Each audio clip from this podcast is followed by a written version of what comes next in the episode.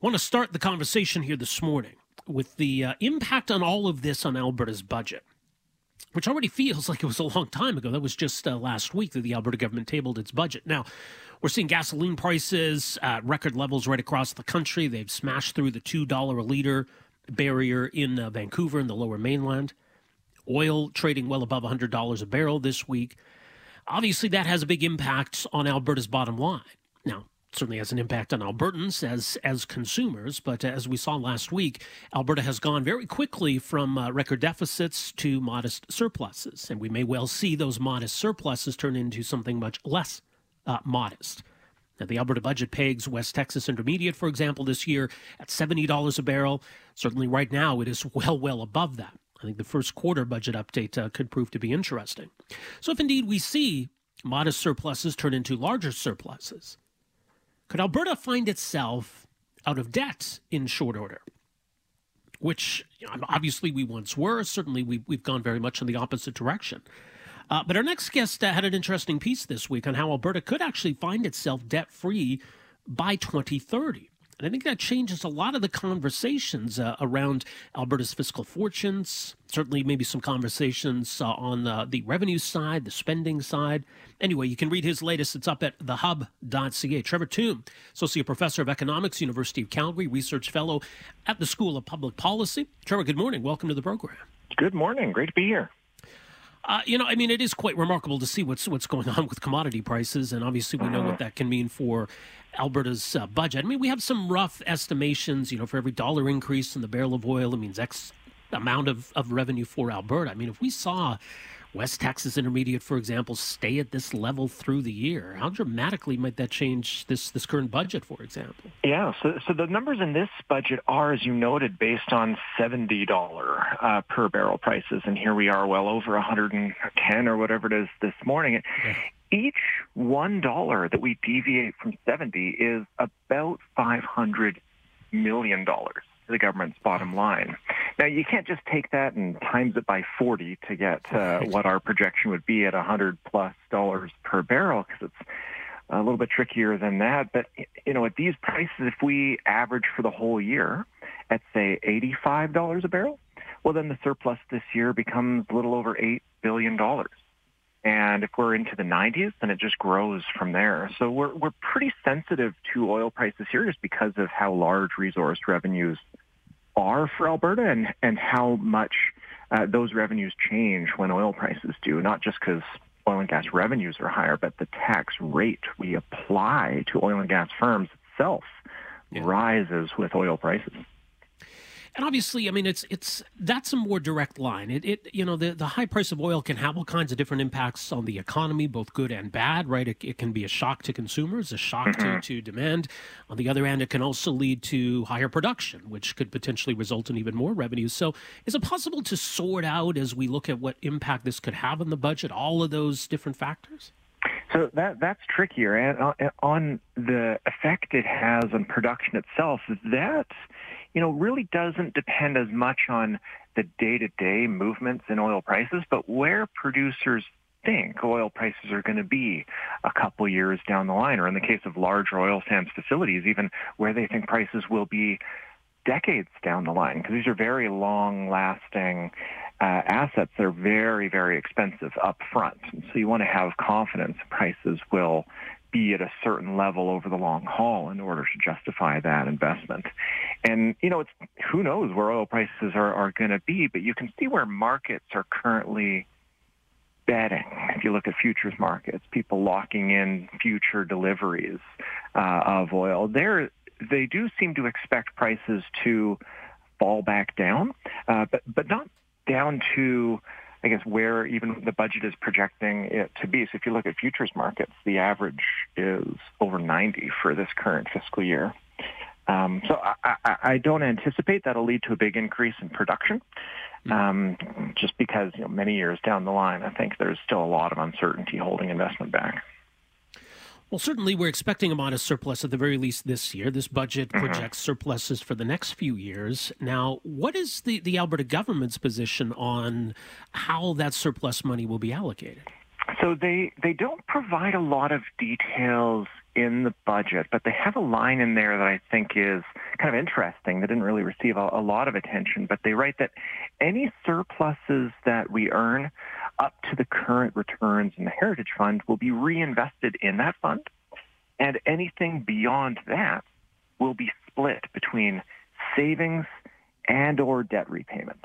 And that, that phrasing is, I think, deliberately vague on their part, especially the and or debt repayment. Mm-hmm. So they, they don't really lay out a plan for these surpluses. But yeah, you can bet they're working on it, and we might see something um, maybe in that first quarter update or maybe in the fall around around what exactly to do if surpluses end up being much much larger than the very modest amount that we've currently budgeted for, which which I think more likely than not that we're going to see a multi-billion dollar surplus. We should think about um, what we're going to do with it. Well, yeah, and I guess that's a good problem for governments to have, I suppose, considering the alternatives. yeah. Now, what is what does Alberta's debt currently stand at? So it it stands right now at just shy of 20% of GDP, it's about 18% or so.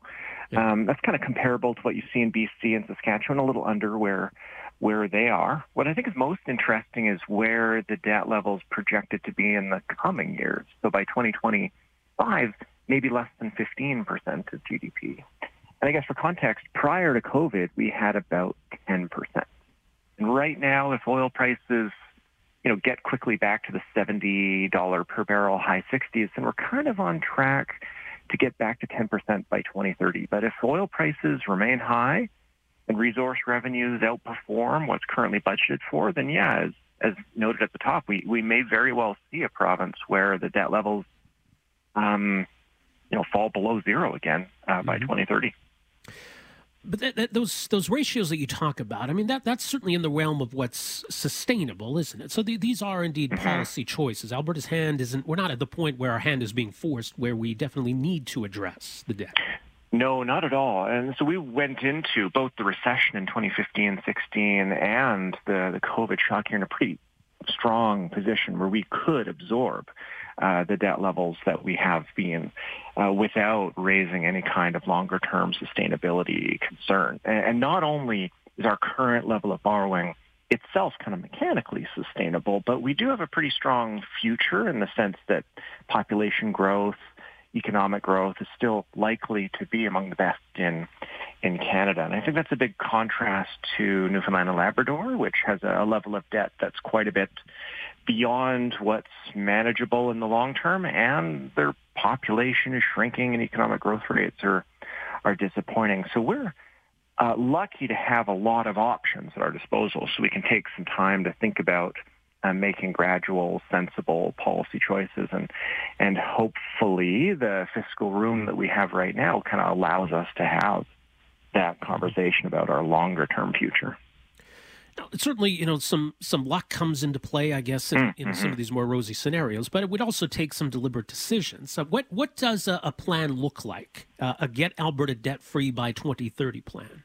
Sure. So you're right to highlight luck. I mean, if, if resource revenues come in 50% lower than what are currently planned, then that net debt uh, to GDP ratio, instead of falling, just keeps on rising one year after mm-hmm. the next.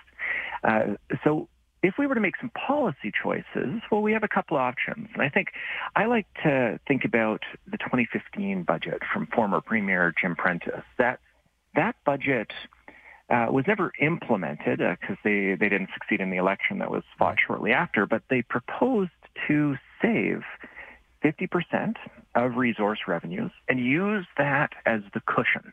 You know, we very, very rarely have declines year over year in resource revenues on the order of 50%. Only twice in the last half century has that occurred. So saving that much cushions the budget. And because it accumulates savings as a way to shrink that net debt uh, to GDP level. But to make up for it, they proposed spending restraint uh, and outright reductions in, in some areas of government, but also some new taxes, uh, healthcare contribution levy being, I guess, the more controversial one in that budget. Today, if we were to try and revive that Jim Prentice plan, if you will, then it would involve, you know, some tax changes, and no, not necessarily a sales tax, but you could think of a health contribution like we see in BC and some other modest changes, combined with keeping spending growth no faster than population and inflation. There, you could save 50% of resource revenues and get uh, insulate the budget from the volatility from that source and decrease net debt levels down to zero around 2030, uh, regardless of what happens to resource revenues within a plus or minus 50% range. Well, people can read more from you on this. It's up at thehub.ca. Some interesting conversations for Albertans to have in the coming months and years here. Trevor, appreciate your contribution to that conversation, and thanks for joining us here this morning. Thanks for having me. Take care. All the best. You as well. That's Trevor Tombe, Associate Professor of Economics, University of Calgary, Research Fellow with the School of Public Policy, thehub.ca. You can read his latest on how Alberta could get debt free by 2030. So it's doable. Uh, is it? Should it be a priority for government? So there's some different policy choices here, as Trevor says. I mean, we could sort of try to sustain the debt we have now, put that money into savings. Or we just put that money into the budget, spend on whatever people think we need to spend it on now, if that's a policy choice. So there are different avenues we could go, but I think, as, as we alluded to, maybe a good problem for governments to have based on what we've seen in Alberta over the past, you know, seven, eight years.